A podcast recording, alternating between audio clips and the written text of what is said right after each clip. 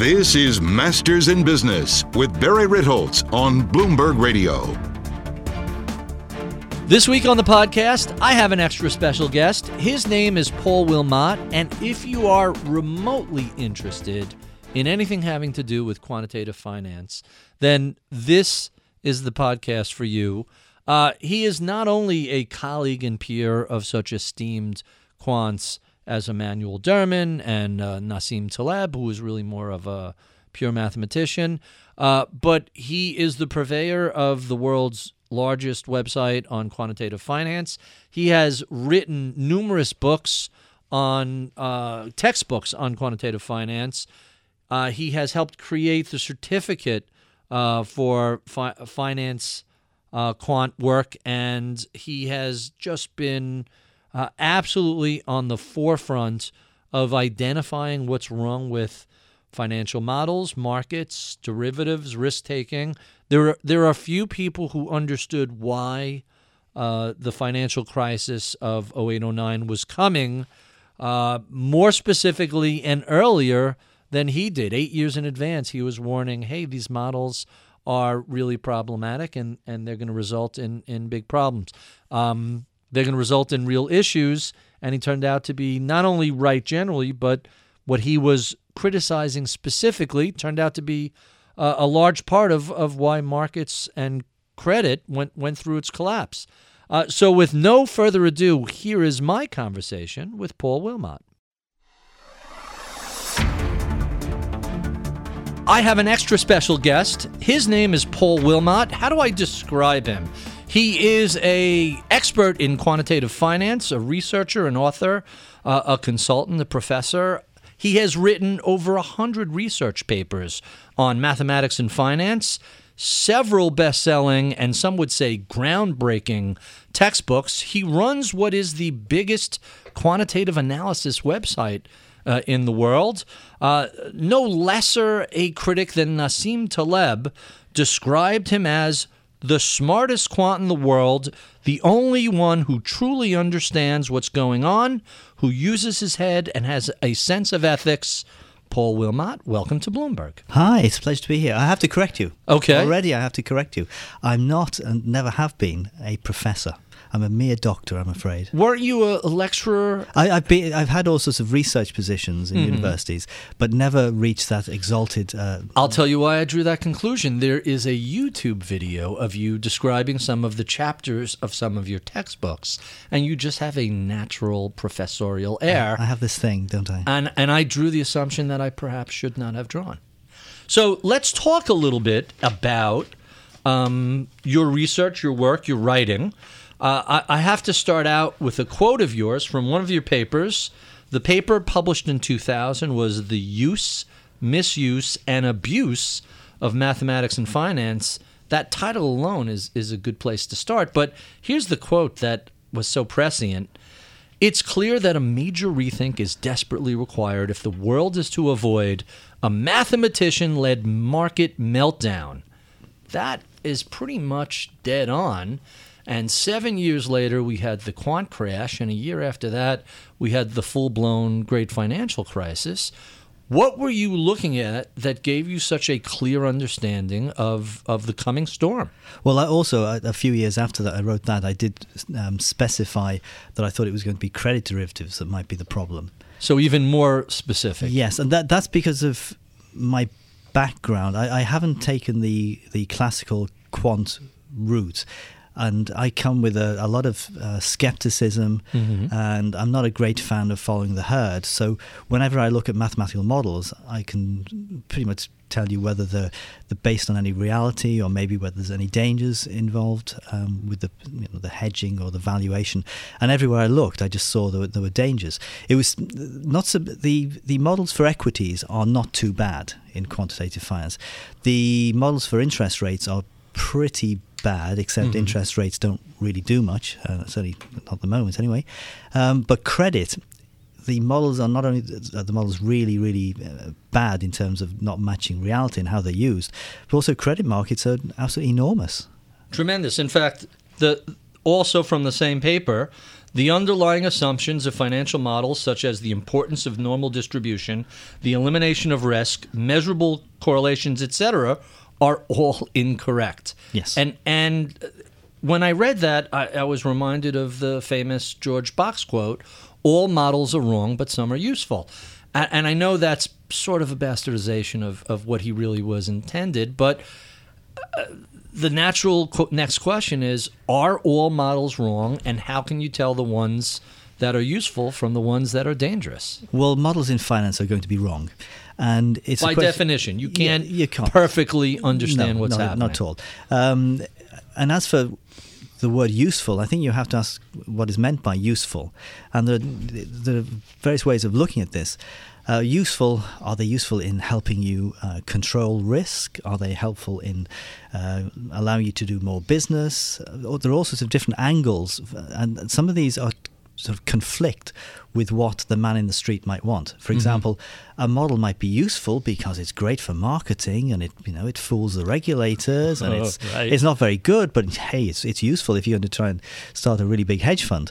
Um, so it depends what you mean. I, I don't think that's what Professor Box was referring Exactly, to. exactly, However, exactly. It, they certainly have can serve useful purposes, albeit perhaps not accurately predicting what the universe may look like. Exactly. So you'd hope that when we talk about having a model that's useful, you'd, you'd like to think in terms of, oh, it, it allows us to um, manage our risk or hedge our risk, something like that, or or produce.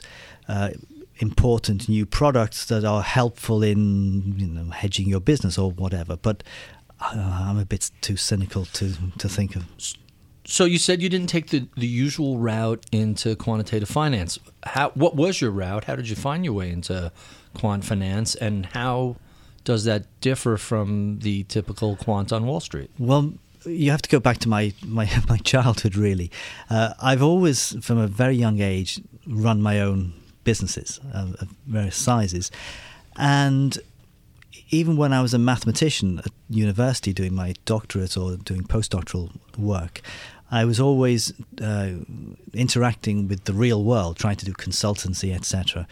And it meant that I I saw a lot of different problems from fields outside of finance. Uh, in fact, when I started in finance in, in the uh, the late eighties, before that I, I didn't even know there was any mathematics in finance. But I'd I'd work for uh, aeronautical companies, for steel companies, for um, all sorts of different businesses where you try and take a physical problem and, and turn it into, into something mathematical.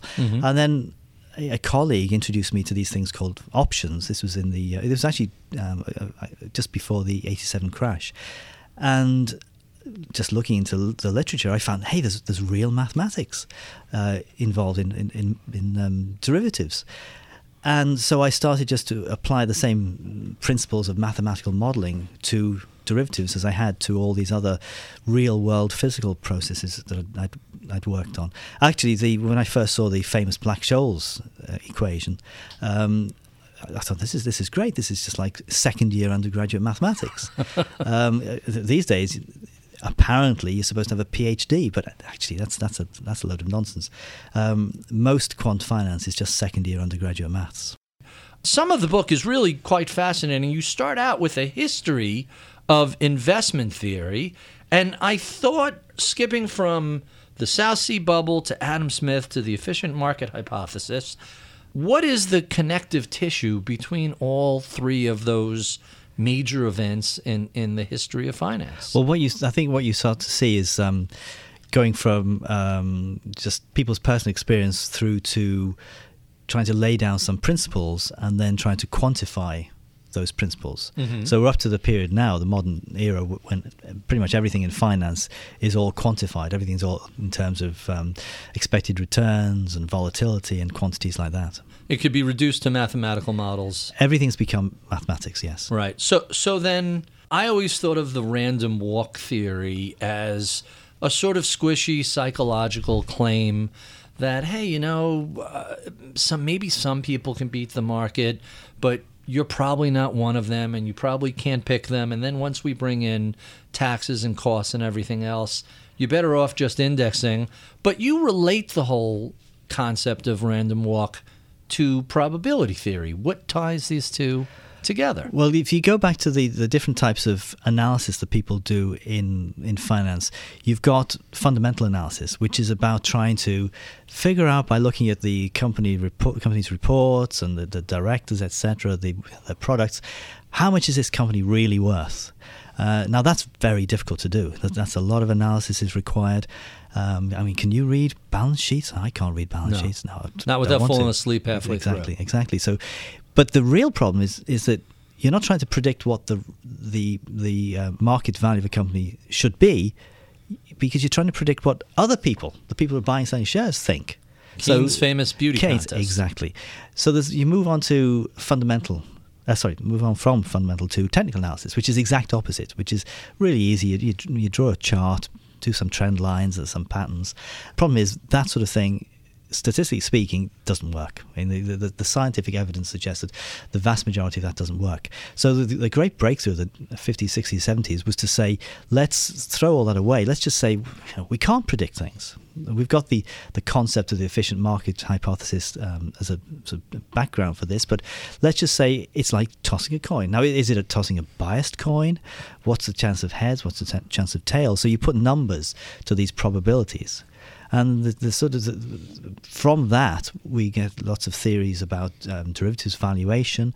And once you've got derivatives you, you, you, can value derivatives. You can create new instruments.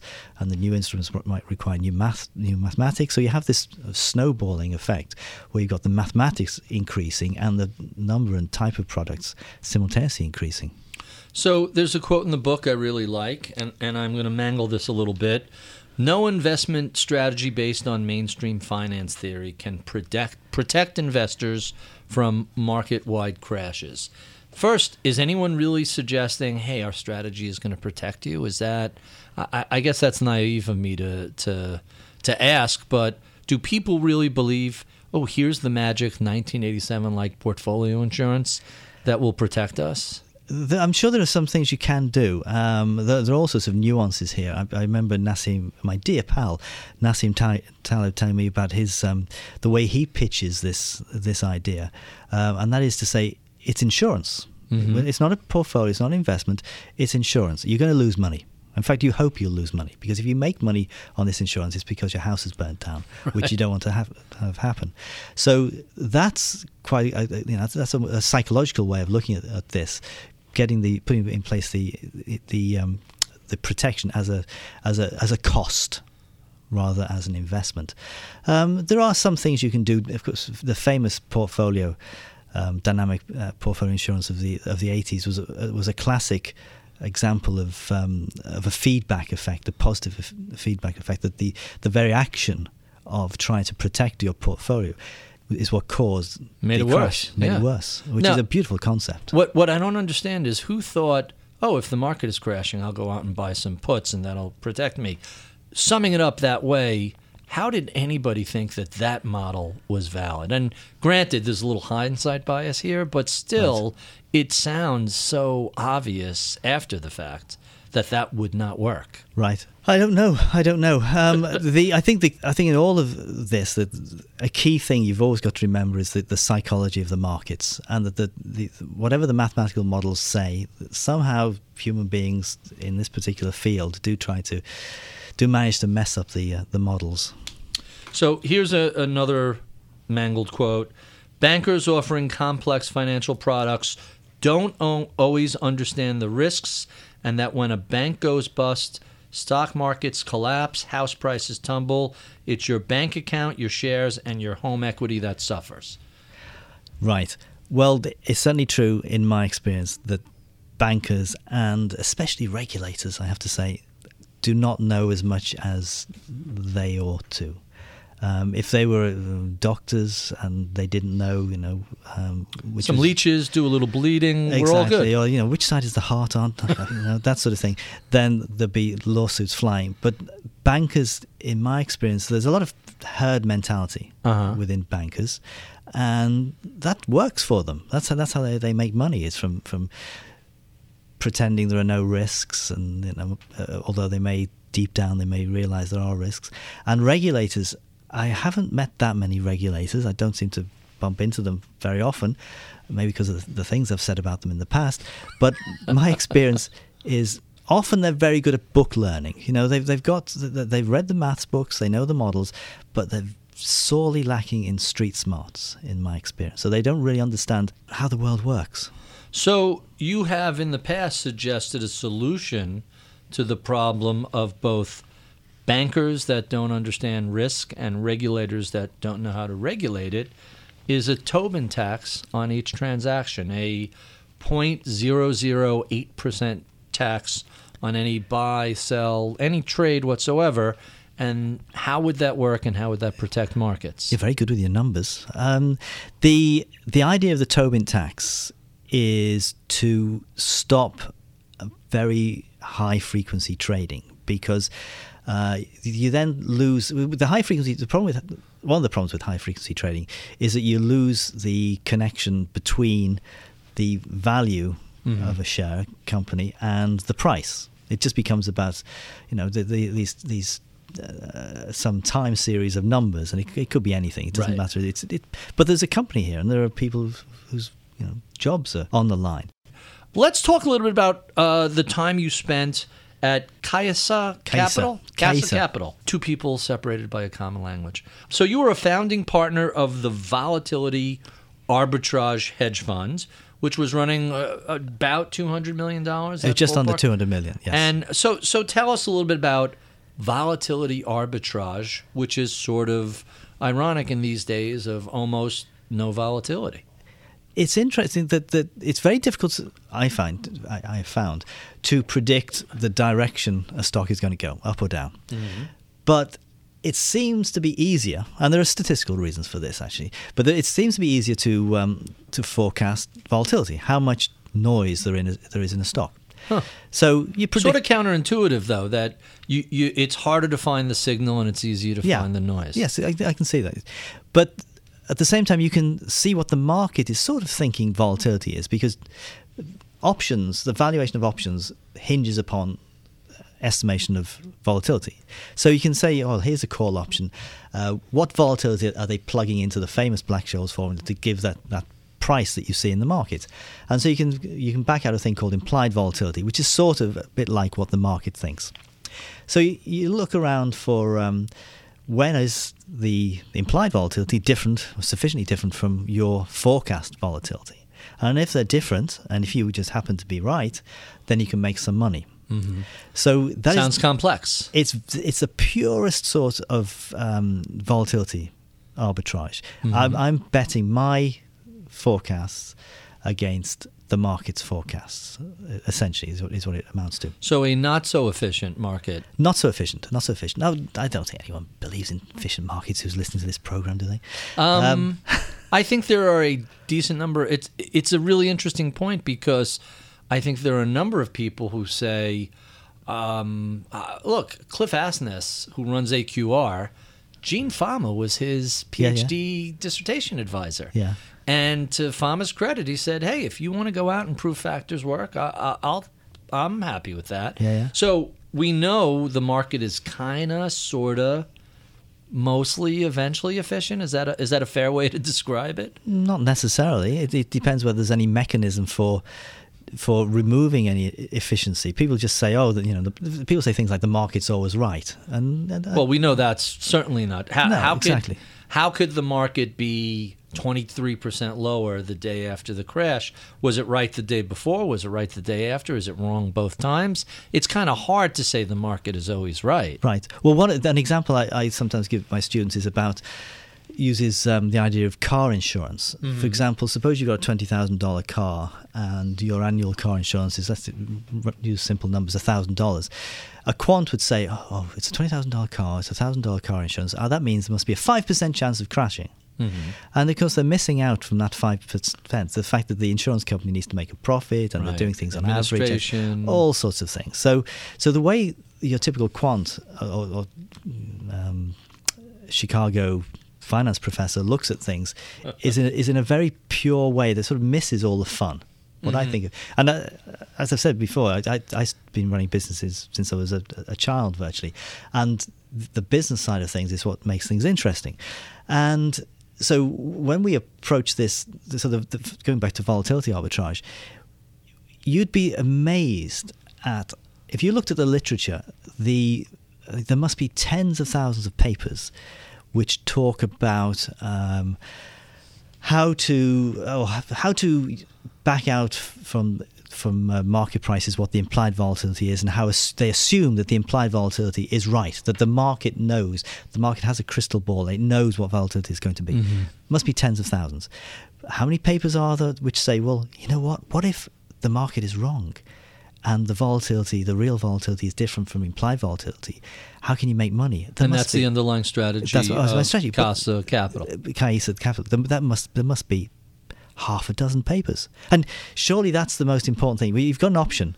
The the question is, what am I going to do with it? I could hedge with it, or I could make money from it. Mm-hmm. And there's just half a dozen papers on how to make money. So so how did the hedge fund do? The hedge fund was did did uh, wonderfully for its its uh, lifespan of three years, which mm-hmm. I believe is is the average lifespan of a hedge fund. And and so at the end of the three years, you basically tapped out and said, "I'm going to go back to writing." I well, I, I, I learned a lot from that that hedge fund. A, a lot of things about um, not just about hedge funds, but also about about myself. Um, oh, really? I found that very interesting because the hedge fund was based in New York. Um, and where were you located? I was located in London. So mm-hmm. there was a, this five hour time difference. And, and just as things were getting uh, interesting in New York was when I was you know, sitting down to dinner or wanting to go to bed or something like that. So that was kind of frustrating. Let's talk about the Wilmott business model. So you run the website, yeah. you have a, a, print magazine, yeah. you have a Paul and Dominic quant recruitment, the book, which we all know is books are giant moneymakers. What is your business model as quant expert. Well, the the Paul and Dominic's doesn't exist anymore. That That's closed gone. down a few. Okay. Yes. But the and also there was the um, we talk about the world's largest quant website. It, it's also apparently the world's most expensive magazine. Mm-hmm. I've been told. I don't know whether that's true or not. um, What's the magazine cost? It, it's about six hundred dollars for, for six issues. I don't think that's terribly expensive. And if so. you look not, at, I, I, looked it up, it's not actually. This and was, if you look at some of the like the medical journals and stuff, these are thousands of. In fact, there was a big article not too long ago about what used to be academic research now sells for thousands of dollars, and there's two companies yeah. that have sucked up all these yeah. formerly free publication. And that, that, that was a quote from Esquire magazine, so I'd just like to, to, to repeat that. it's not very useful in marketing, though. There was until recently, well, there still is the certificate in quantitative finance. Yep. That, that is, is the world's largest high level quant education mm-hmm. program with, with, a company called Seven City. This CQF was, was founded with a company called Seven City Learning uh, in 2003, was it? Mm-hmm. But it was sold up to Fitch about three or four years oh, ago. Really? So, so, but what is the business model? The, the business model, well, my whole business model all my life has been do something which is fun, and then and then I accidentally or I, I, always have this urge to turn things into into businesses. It's not a it's not a greed thing it's an enthusiasm thing. It's mm-hmm. almost like i've got some hobby i'd like to make it public. It turns, becomes more long lasting and sustainable if there's a, a, revenue stream behind it. Yeah, I don't think of it like that. No, it's just sort of it's something in my DNA that says, you know, for, for example, I, I, have started to learn the, the, ukulele a few years mm-hmm. ago, and I just know sometime in my life there will be a time when I'm on a stage and people are paying money to listen to me play the ukulele. I'm going to take the other side of that trade. You should hedge that bet because I don't see that happening. No, no, yeah, I'm pretty good. I'm, okay. I'm, getting, I'm getting there. I'm getting oh, no, it's not. It has but nothing to do with your skill set. It has to do with the demand the for live ukulele performances. Oh, you'd be surprised. I would be surprised. Be surprised. It is the instrument. All the schools are taking up ukulele because it's, it's, I'm on the other side of that trade also. No, no. What what did you learn at school? Uh, trombone and oh, piano. Wow. I wanted to do the trombone, but they wouldn't. I hated me. the trombone. Okay. Because at least the piano, there's a distinct key yeah, yeah. for each note. The yeah, trombone, as a ten-year-old, you have to have an ear to know oh, when you're more or less and I had a pretty good ear, but not that good. But they at schools in, in the UK at least they traditionally you, you learn the recorder, you know, three sure. blind three Oh, we all did that. Okay, that's a um, given. But now the ukulele is replacing the recorder because really the, because it's it's easier. Uh, you know, you can play, okay. Really, really, ten minutes. I, I should have brought it, my ukulele. I'm sorry me. you didn't. That would have been great. next time. Next time. Where, where do we get onto this? So yeah, business, business models, models, right? You're gonna mo- you're gonna monetize ukulele, ukulele performance. So, but but I've always been like that, and so. I've going back to, to, to the late 80s, I was doing some research with, with colleagues at university, and we thought, let's let's why don't we give some courses? on teach people in the city, and they just were phenomenally successful. Really? And so we set up a business, which and then oh, and then we turned it into a book, and it was it was suggested why don't we self-publish this book? So rather than just hand the book over to a publisher, we actually published it and printed it, etc. And um, and my mother and my stepfather were in charge of sales. So, Uh-huh. so my poor mother, we we put in the advertising. We'd say 24-hour fax hotline. um, so her phone would be ringing. And how did the book sell? Oh, it, it, incredibly well. It was it was it was just unbelievable. Considering we did hardly any advertising, this is before Amazon. It did it incredibly well um, by word of mouth. I mean, even before the book came out, people Mhm. were talking about it. People, were, I think, I think people were paying something like two hundred fifty dollars for a a hard copy that you had to cut and paste the pictures into the text. And I don't mean cut and paste like you do, you know, with a with a mouse. You mean I physically? s- scissors and glue. So they would get two piles. They get the, with without the, the images, and then a separate pile with the images. And they pay two hundred fifty dollars to stick the two together. And this was on quantitative finance? quantitative finance. Yeah. And this was way early in the rise of, of the quants. this was this was ninety two or thereabouts. Okay, so so there, there were there were a few third, fourth inning, uh, you know. there are a few books out there, but this one was a different style of book. And then from then it turned into software companies, um, more publishing, etc. And it just w- were you selling this in the UK, in the US, worldwide? Worldwide, yeah. My mother and the fax machine. Yeah, yeah. seriously. Worldwide, Oh, we did we very we, well. we we we had um, we would give courses in, in down in Wall Street, and we would bring over from the UK boxes full of these books to get to sell to people on on the uh, on the courses. It was And you'd sell them all out sell them all out every yeah, time. Yeah. Um, that's pretty fascinating. Do you still self-publish? Because you have a number of books to your credit. I- this is Wiley, but what uh, the Money Formula, but the other quantitative finance books are you Well, self-publishing? as as you uh, mentioned earlier, or hinted earlier, you don't make a lot of money usually from from books, unless you're J.K. Rowling or, or Mm-hmm. Right. someone. Um, so th- th- there came a point where the it was th- there are other things that were more um, profitable, more successful, and the the books became more of a hobby um, or a, a publicity marketing tool, really.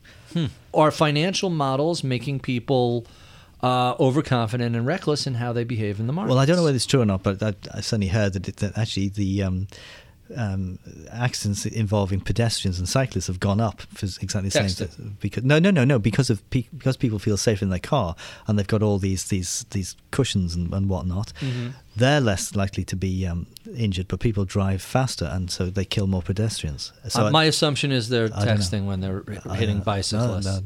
But the Or the pedestrians are playing with their phones. no, it could be, could be, could be. Oh, pedestrians, aren't they awful? Um, it depends. It's subjective. When you're driving a car, they're awful, and when you're a pedestrian, look at these crazy drivers. Cyclists, though. What about cyclists? in Manhattan? Horrifying. Yeah, um, you can cut all that out. We get to trouble. No, that's great stuff. um, the yeah. The, what you should do, of course, is just stick knives in the in the in the steering wheel. You get Mhm. rid of all, the, and then you drive very very safely. I suspect. Not unless then then we just get a metal thing over your chest, and That's true. That's true. You, what can uh, you do? you would be what fine. can you do? What can you do? It's um, and you'd have to make sure it doesn't pop up and catch you. And Yeah. but um, But it's it's it's. I do again going back to regulators. Regulators don't they don't understand. Uh, I, th- there's a story I could tell, but it involves it's far too technical. But there's some some practice that people do in banks called calibration. You don't need to know what Mhm. it is, but it's something that that superficially it looks like it's a good mathematical model. But what it actually does is it it it hides risk. It makes it any ri- model risk Mhm. that's there gets hidden by this act of calibration. And when I've spoken to regulators, they, they don't really, un- really understand that what these people who are calibrating are doing is hiding risk. Instead, they go round telling banks, you must calibrate, which is like saying, you must hide risk, which is really not what regulators are supposed to be doing. So let's talk about your wish list when it comes to better regulations, better education, and uh, I believe in the book you call it negative bonuses.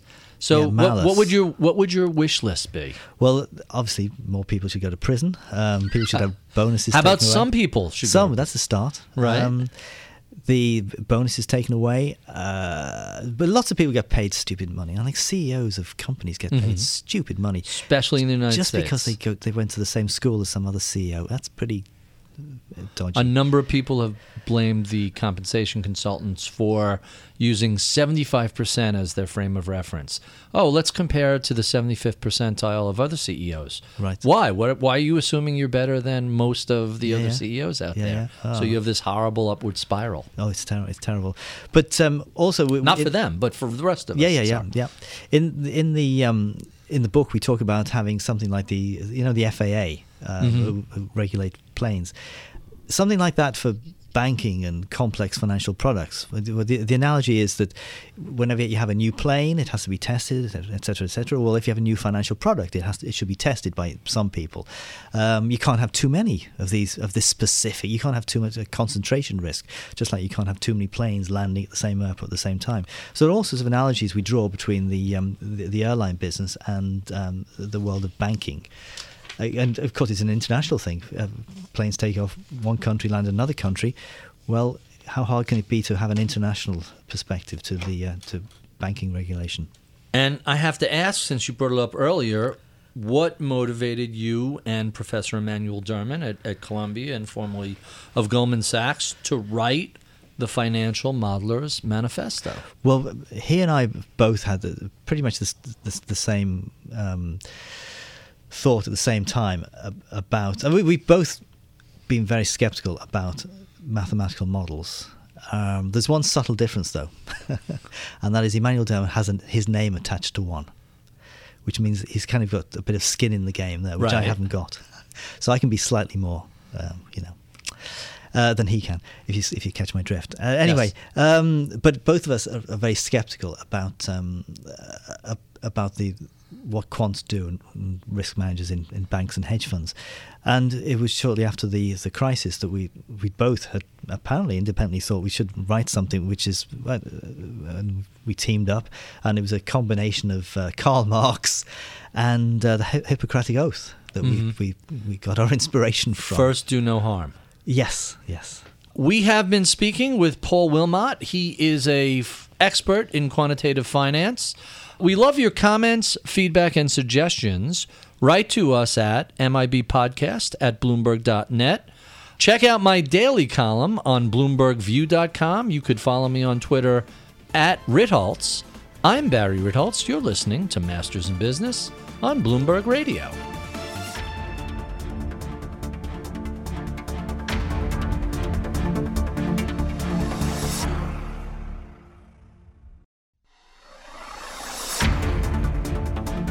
Welcome to the podcast, Paul. Thank you so much for doing this. I'm, I've been looking forward to having this conversation. I wish I can keep you for another couple of hours, um, but I have to get to at least two questions before I jump to my standard questions.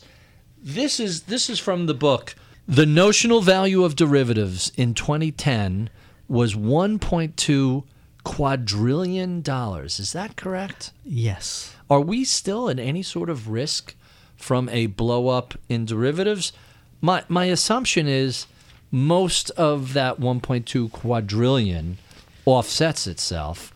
What is the actual amount that has us at any sort of risk? It's it's hard to tell because yes, there, there is notional. So it could be that you, know, you might have that could be 1.2 million. Uh, million quadrillion in swaps so it Mm-hmm. might just be 1% of that is at risk um, Which is to still not nothing. One Well, it- of a wh- however you exactly however you uh, calculate it, it's it's too large because it's that 1.2 quadrillion. Even if you take off a you know a zero, zero or two, you're still left with something which is Trillions. um, which is and the the world uh, the GDP of the world is something like 50 trillion. So th- it's it's the wrong way around. It's almost like finance is supposed to be a, a service industry, but it's almost like people are making chairs and tables and whatever just to keep the finance industry going because the numbers the tail is wagging Exactly, the dog. exactly. One one percent is what 120 billion. Is that what we're talking about? Off of 1.2 No, 10 quadrillion, uh, 12 trillion.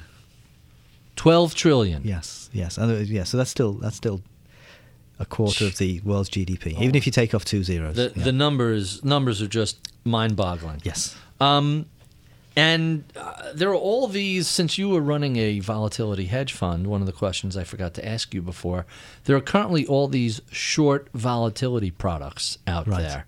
What what are your thoughts on these? Well, th- in our experience, that it was definitely the case that um, options tended to be overpriced. So, in terms of of a, of a strategy, you would be selling vanilla options because they're overpriced. But the problem with selling options is when you have some extreme event, then you just blow up. Right. So you you need to make sure that you've got plenty of tail protection in case that happens, which is something that we we specialised in. And that's why you're friends with Nassim Taleb. Indeed. Oh, we we go way back.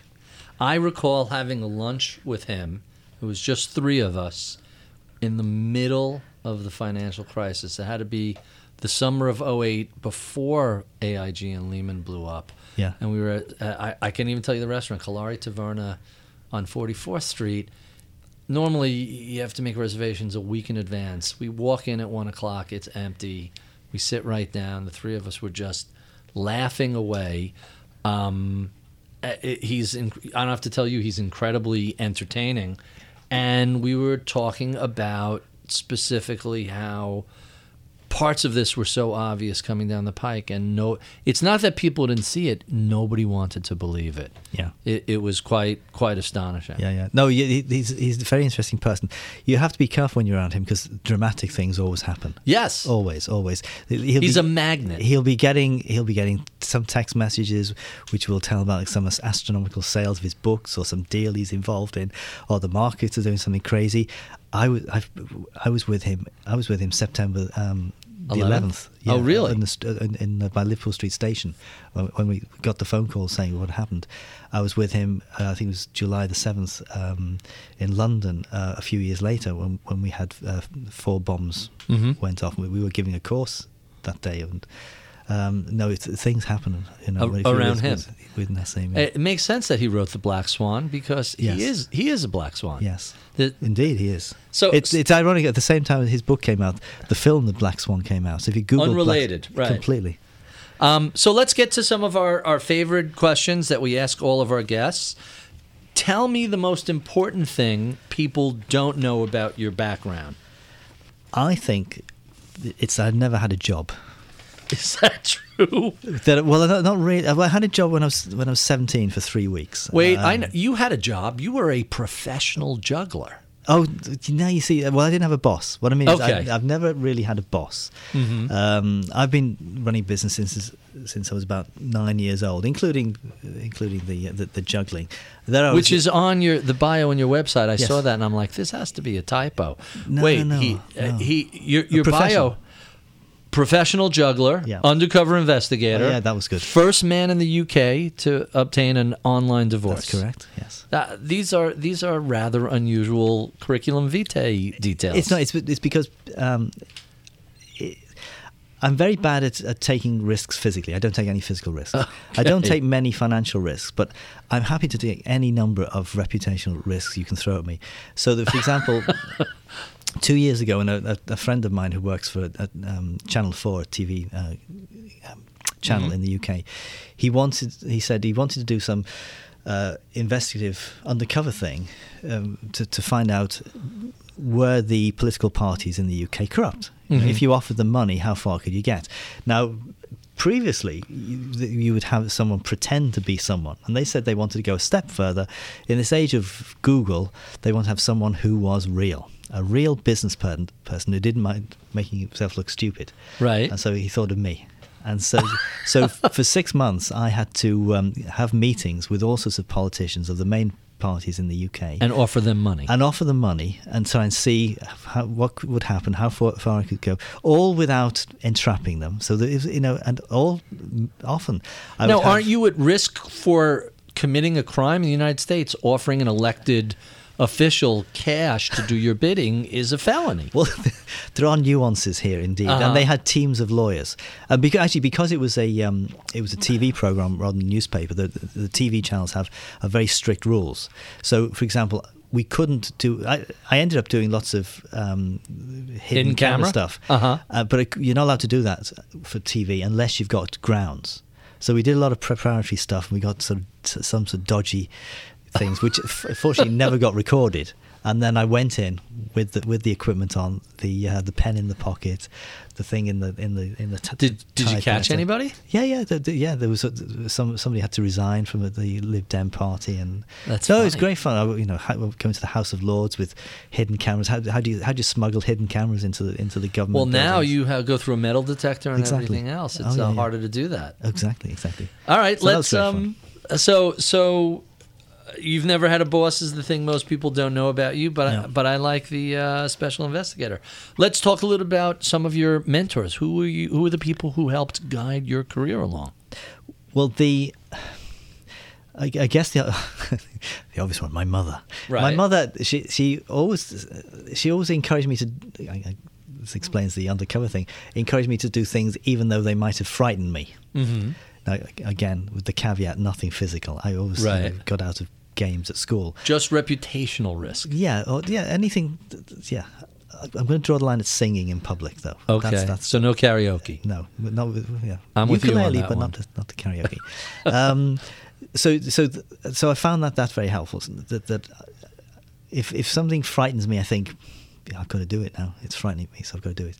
Um, That's a good philosophy to have. I think so. Um, and this is way before that, that book, Feel the Fear and Do It Anyway. Way Mhm. before, you know, decades before that. I'm unfamiliar with that. you don't know the book, Feel, No. Feel the Fear and Do It Anyway. No. Oh, okay. Never heard Oh, of it's it. some self-help book from the the 80s, I think. Mhm. Um, another one.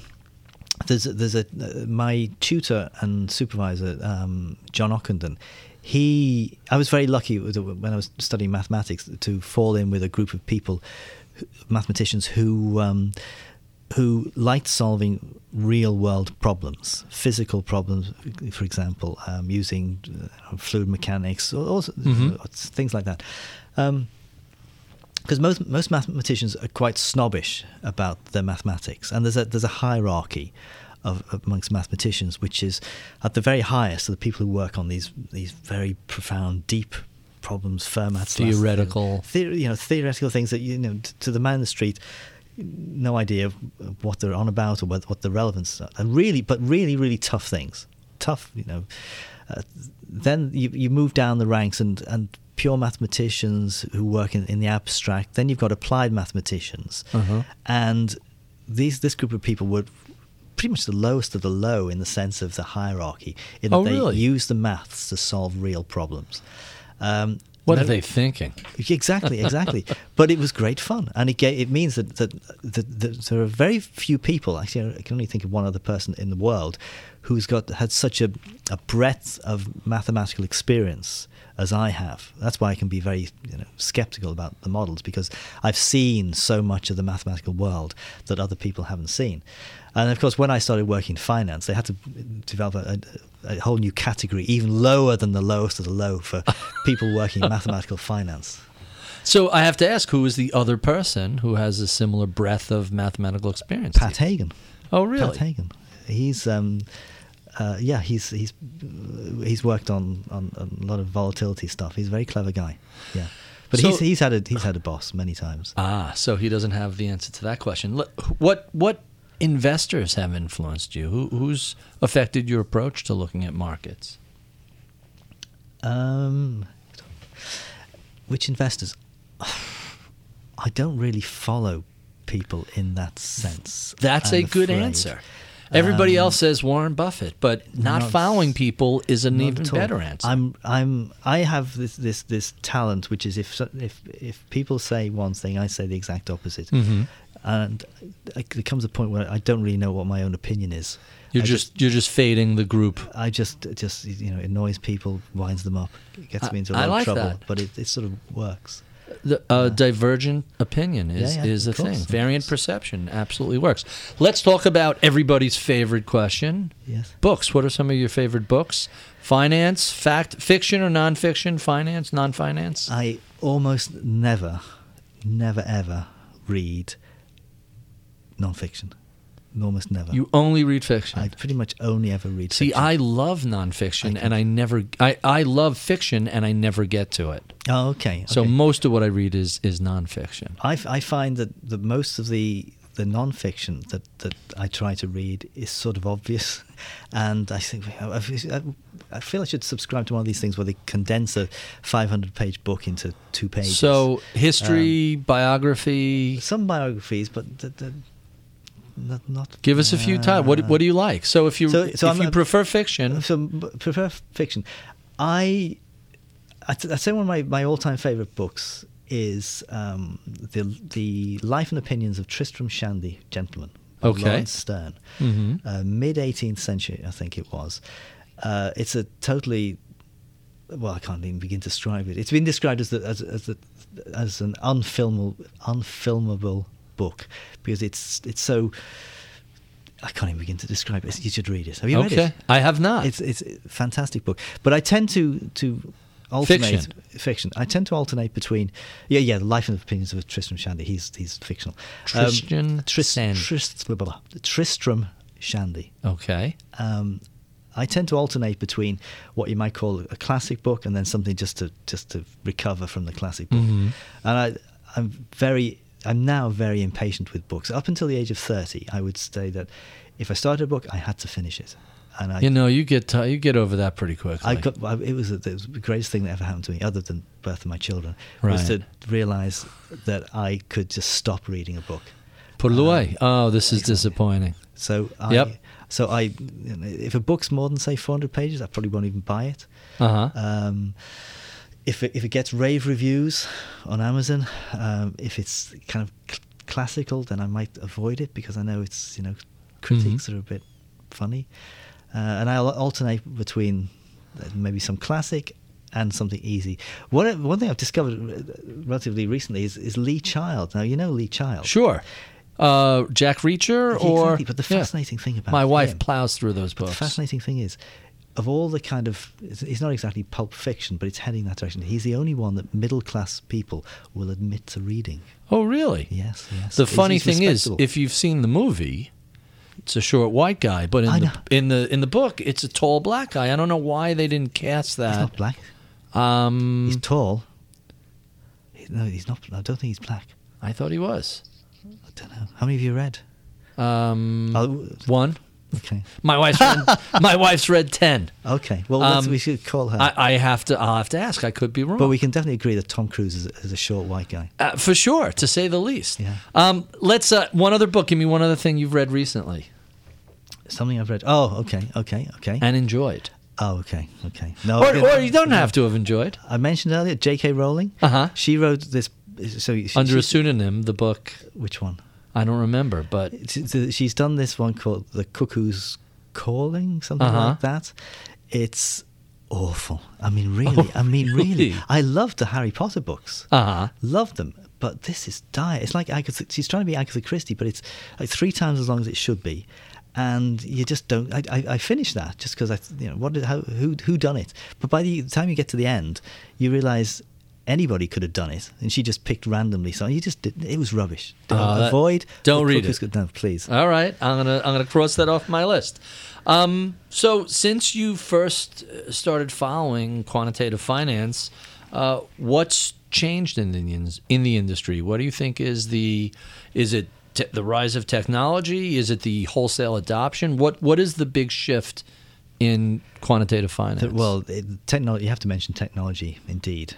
Um, but that's happened everywhere, not just in, in quantitative finance, but also the number of people, Mhm. the, the sheer quantities of people, and it's taken over finance pretty much. it has. And I'm not sure that the, the, the people are necessarily as good as they used to be. hmm That's my sense. Diluting the talent pool just through sheer numbers, or It the wrong be- it- people it- being attracted to it. It's a bit of both, and also education. I, I, I have my own educational program, the, the Certificate in Quantitative Finance, but most people go through Masters in Finance at programs of financial engineering at university, and they're taught by by people who don't necessarily understand how the the uh, how the markets work. Or you you yourself have mentioned between us, we've mentioned various the psychological side of things, Mhm.